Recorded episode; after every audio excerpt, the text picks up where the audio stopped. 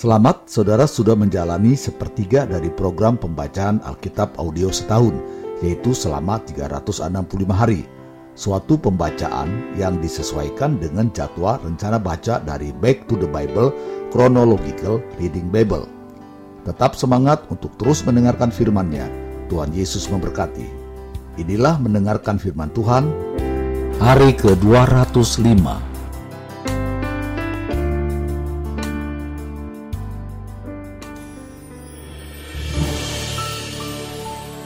Yesaya pasal 35 ayat 1 sampai 10.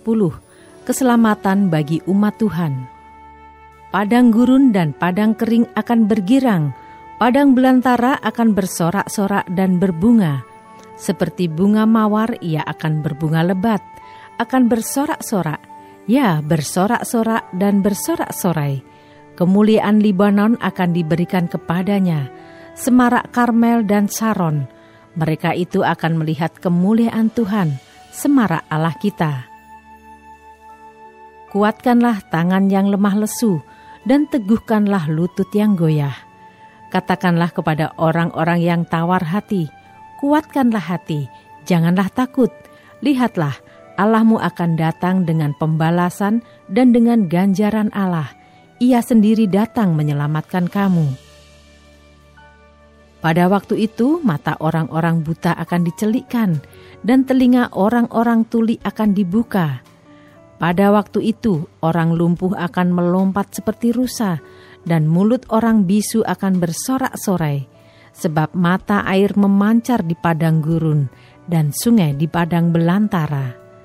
Tanah pasir yang hangat akan menjadi kolam, dan tanah kersang menjadi sumber-sumber air di tempat serigala berbaring akan tumbuh tebu dan pandan. Di situ akan ada jalan raya yang akan disebutkan Jalan Kudus. Orang yang tidak tahir tidak akan melintasinya, dan orang-orang pandir tidak akan mengembara di atasnya. Di situ tidak akan ada singa, binatang buas tidak akan menjalaninya, dan tidak akan terdapat di sana. Orang-orang yang diselamatkan akan berjalan di situ, dan orang-orang yang dibebaskan Tuhan akan pulang dan masuk ke Sion dengan bersorak-sorai. Sedang sukacita abadi meliputi mereka, kegirangan dan sukacita akan memenuhi mereka, kedukaan dan keluh kesah akan menjauh.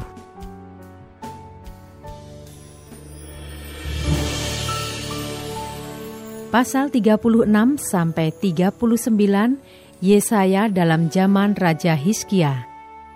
Yesaya pasal 36 ayat 1 sampai 22. Yerusalem dikepung oleh Sanherib. Maka dalam tahun ke-14 zaman Raja Hizkia majulah Sanherib, Raja Asyur, menyerang segala kota berkubu negeri Yehuda, lalu merebutnya. Raja Asyur mengutus juru minuman agung dari Lakis ke Yerusalem kepada Raja Hizkia disertai suatu tentara yang besar ia mengambil tempat dekat saluran kolam atas di jalan raya pada padang tukang penatu. Keluarlah mendapatkan dia Eliakim bin Hilkia, kepala istana, dan Sepna, panitera negara, serta Yoab bin Asaf, bendahara negara. Lalu berkatalah juru minuman agung kepada mereka, Baiklah, katakan kepada Hizkia, beginilah kata Raja Agung, Raja Asyur, Kepercayaan macam apakah yang kau pegang ini? Kau kira bahwa hanya ucapan bibir saja dapat merupakan rencana dan kekuatan untuk perang? Sekarang kepada siapa engkau berharap? Maka engkau memberontak terhadap aku. Sesungguhnya engkau berharap kepada tongkat bambu yang patah terkulai itu, yaitu Mesir, yang akan menusuk dan menembus tangan orang yang bertopang kepadanya. Begitulah keadaan Fir'aun, Raja Mesir, bagi semua orang yang berharap kepadanya. Dan apabila engkau berkata kepadaku, kami berharap kepada Tuhan, Allah kami, bukankah dia itu yang bukit-bukit pengorbanannya dan mesbah-mesbahnya telah dijauhkan oleh Hizkia sambil berkata kepada Yehuda dan Yerusalem, di depan mesbah inilah kamu harus sujud menyembah. Maka sekarang, baiklah bertaruh dengan tuanku, Raja Asyur, Aku akan memberikan dua ribu ekor kuda kepadamu jika engkau sanggup memberikan dari pihakmu orang-orang yang mengendarainya. Bagaimanakah mungkin engkau memukul mundur satu orang perwira tuanku yang paling kecil, padahal engkau berharap kepada Mesir dalam hal kereta dan orang-orang berkuda? Sekarang pun, adakah di luar kehendak Tuhan aku maju melawan negeri ini untuk memusnahkannya?'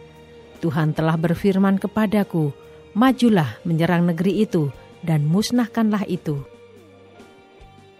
Lalu berkatalah Eliakim, Sepna, dan Yoah kepada juru minuman agung, Silahkan berbicara dalam bahasa Aram kepada hamba-hambamu ini, sebab kami mengerti.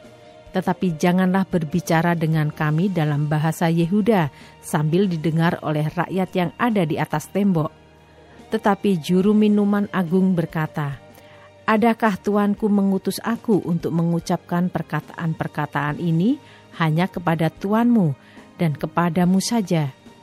Bukankah juga kepada orang-orang yang duduk di atas tembok yang memakan tahinya dan meminum air kencingnya bersama-sama dengan kamu? Kemudian berdirilah juru minuman agung dan berserulah ia dengan suara nyaring dalam bahasa Yehuda. Ia berkata, Dengarlah perkataan Raja Agung, Raja Asyur. Beginilah kata Raja, janganlah Hiskia memperdayakan kamu, sebab ia tidak sanggup melepaskan kamu. Janganlah Hiskia mengajak kamu berharap kepada Tuhan dengan mengatakan, tentulah Tuhan akan melepaskan kita, kota ini tidak akan diserahkan ke dalam tangan Raja Asyur. Janganlah dengarkan Hiskia, sebab beginilah kata Raja Asyur, adakanlah perjanjian penyerahan dengan aku, dan datanglah keluar kepadaku.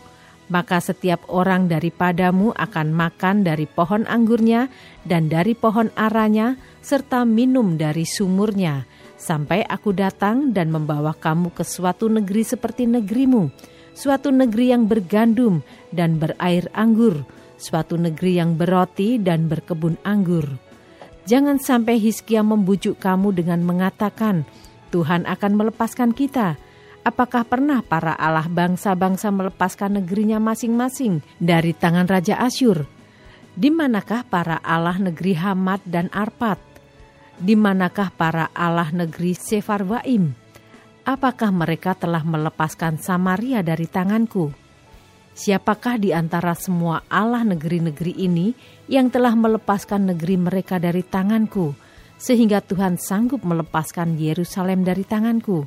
Tetapi orang berdiam diri dan tidak menjawab dia sepatah kata pun, sebab ada perintah raja, bunyinya, Jangan kamu menjawab dia. Kemudian pergilah Eliakim bin Hilkia, kepala istana, dan Sepna, panitera negara, dan Yoah bin Asaf, bendahara negara, menghadap Hiskia dengan pakaian yang dikoyakkan, lalu memberitahukan kepada raja perkataan juru minuman agung.